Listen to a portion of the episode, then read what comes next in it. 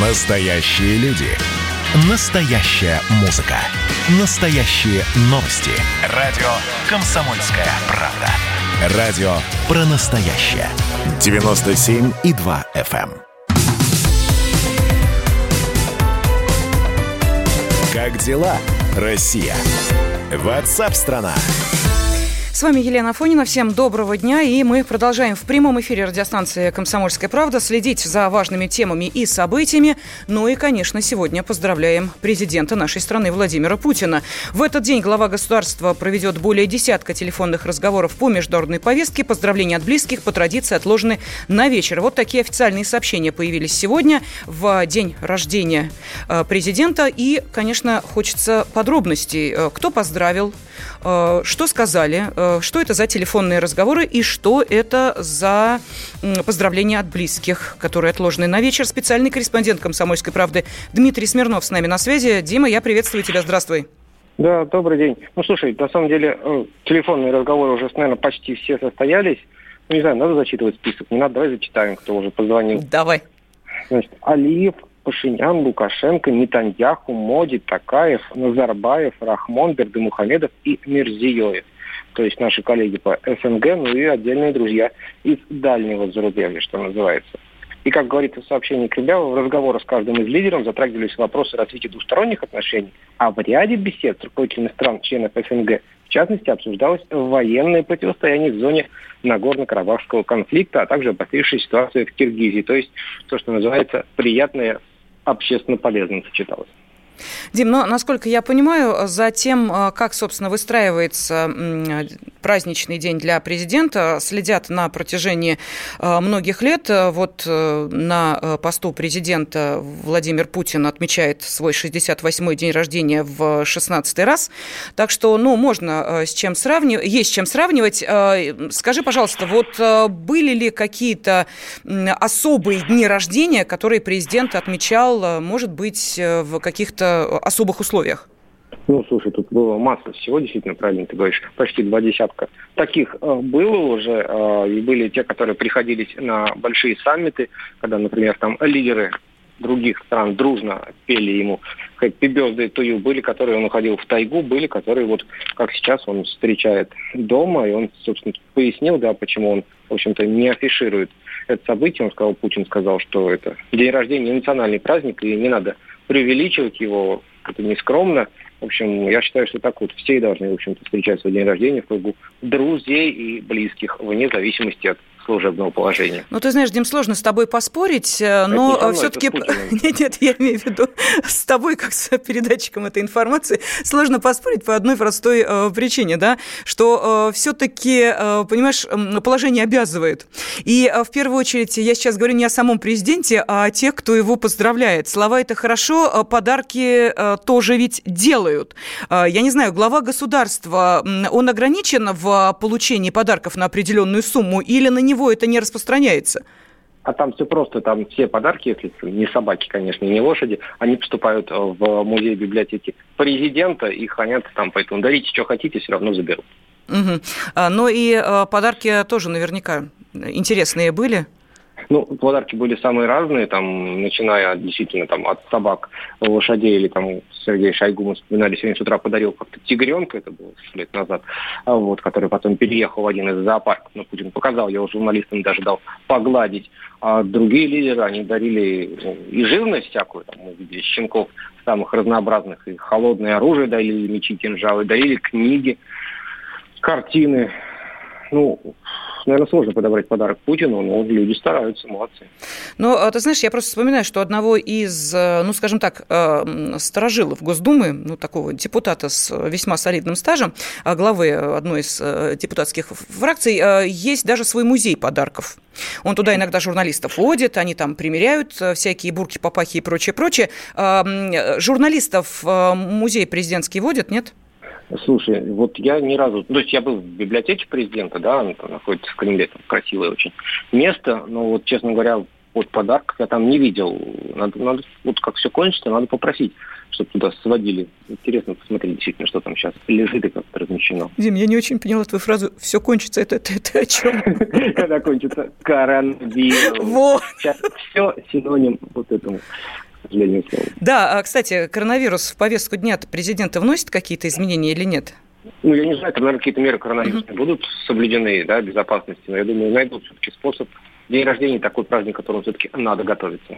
Ну, ты знаешь, э, мы э, буквально вот через несколько минут э, будем слушать, ну, такое достаточно большое интервью президента, и это часть проекта ТАСС «20 вопросов Владимиру Путину», ну, то есть будет о чем поговорить. Но вот на твой взгляд, почему президент как-то очень неохотно отвечает на личные вопросы, что, кстати, очень любят лидеры западных государств? Вот вы знаем, там просто чуть ли не все в вываливается для общего употребления, и это как-то а, считается, ну, сближает лидера с народом, мол, типа тайны секретов не остается. Вот э, у нашего президента нет такой черты. Ну, он это сам и объясняет. Первый, в первую очередь объясняется без, необходимостью безопасности, да, потому что президент России это большая должность, которую необходимо беречь. А во-вторых, он говорит, что это он считает, что у нас не должно быть такого вот театра, как это происходит там у западных коллег. В их политической культуре есть необходимость, чтобы семья представляла вот, э, своего, да, своего кого-то там отца или, или мать. У нас он сказал, что люди голосуют за меня, а не за мою семью, и я этим театром не считаю нужным заниматься.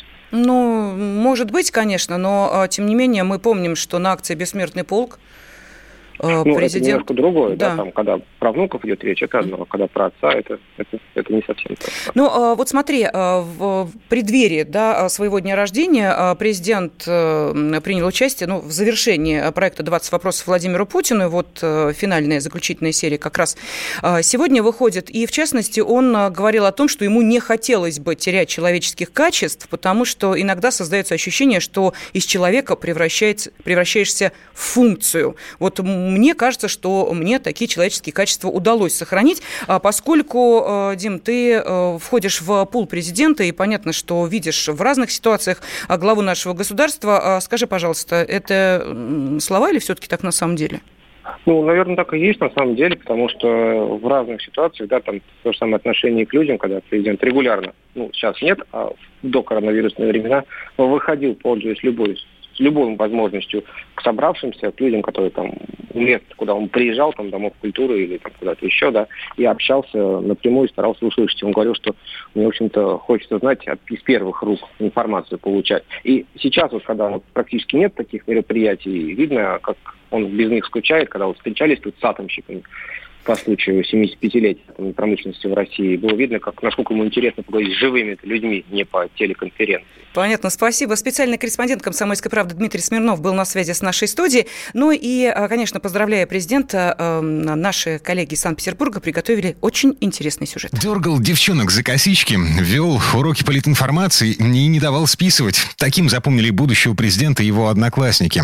После восьми лет в обычной средней школе номер 193 в Ленинграде Владимир Путин перешел в спецшколу при технологическом институте с углубленным изучением химии.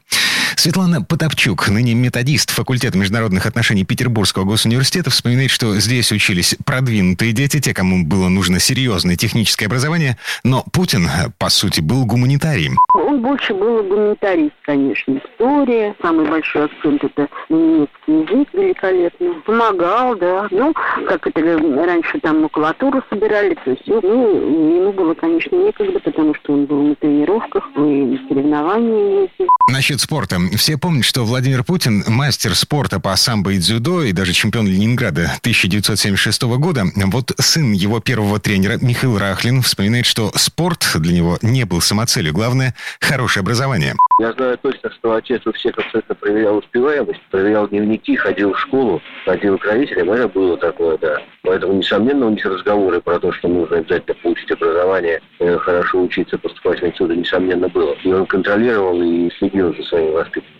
Но возвращаемся в школу. Еще одна одноклассница Светлана Потапчук вспоминает, как Путин был очень серьезным, но все равно дергал девчонок за косички. Мы с подружкой сидели за второй партой, а они со своим приятелем сидел за нами. И вот эту Раечку, ну, это самая, очень такая симпатичная девочка. Ну, это же детские игры. Маленькие еще мы были, маленькие. То есть мы хихикали там, может, смеялись друг над другом. Я не могу сказать, что мы были очень серьезные, как сегодняшние дети. Ну, у Володи проявлялась целеустремленность. Один раз я его попросила, дай, говорю, списать, на что он сказал, делает сама. Меня это так возмутило. Ну вот это не говорит о том, что он был жадный или там какой-то, да. Просто он честно относился к учебе. Вообще со своим будущим Владимир Путин определился еще до окончания школы. Его наставник по секции дзюдо Анатолий Рахлин убеждал его, что есть э, обычный путь. Машиностроительный институт при заводе, серьезная профессия, здесь же можно заниматься спортом, но Путин выбрал юридический факультет ЛГУ. Он уже тогда хотел быть разведчиком, и когда он с кем-то переговорил, об этом. Ему сказали, что да, но тебе это типа рано еще, тебе надо хорошо учиться, заниматься немецким языком, чтобы он физическую подготовку имел хорошую для того, чтобы быть разведчиком. С однокурсниками по юрфаку ЛГУ президент встречается каждый год, а вот с одноклассниками уже нет. Но, по словам Анны Кисела, Путина можно было встретить совершенно случайно, еще в те времена, когда он не был главой государства. Однажды мы с ним встретились, э, случайно, так сказать. Это было, когда его уже нас начали э, директором ФСБ. Мы поговорили очень, а он спросил, с кем там общаемся, одноклассников, какие у кого дела. Сказала, что мы вот до сих пор еще даже дружим семьями. Так поговорили очень душевно, он был там с охраной, охрана меня пропустила, я смотрю, что он идет, я сказала, что я одноклассник. Ну, так по-простому, я говорю, Володя, привет, привет. Сам, я говорю, ты так быстро растешь, скоро так и до президента дорастешь. Вот видите, а все оказалось реально. Итак, Владимиру Путину сегодня 68 лет. Комсомольская правда поздравляет президента России с праздником. Дмитрий Делинский, радио «Комсомольская правда», Петербург. Как дела, Россия? Ватсап-страна! И давайте мы сейчас э, проведем ну, достаточно объемную беседу про... О нашем будущем, в котором теперь возможно все. Раз и сделали некий прорыв. Вот сегодня мы хотим поговорить, прорыв ли это, почему так много шума. Вся страна слышала об этом. Есть те, кто смотрят в небо и мечтают о звездах. Комсомольская правда. Это радио.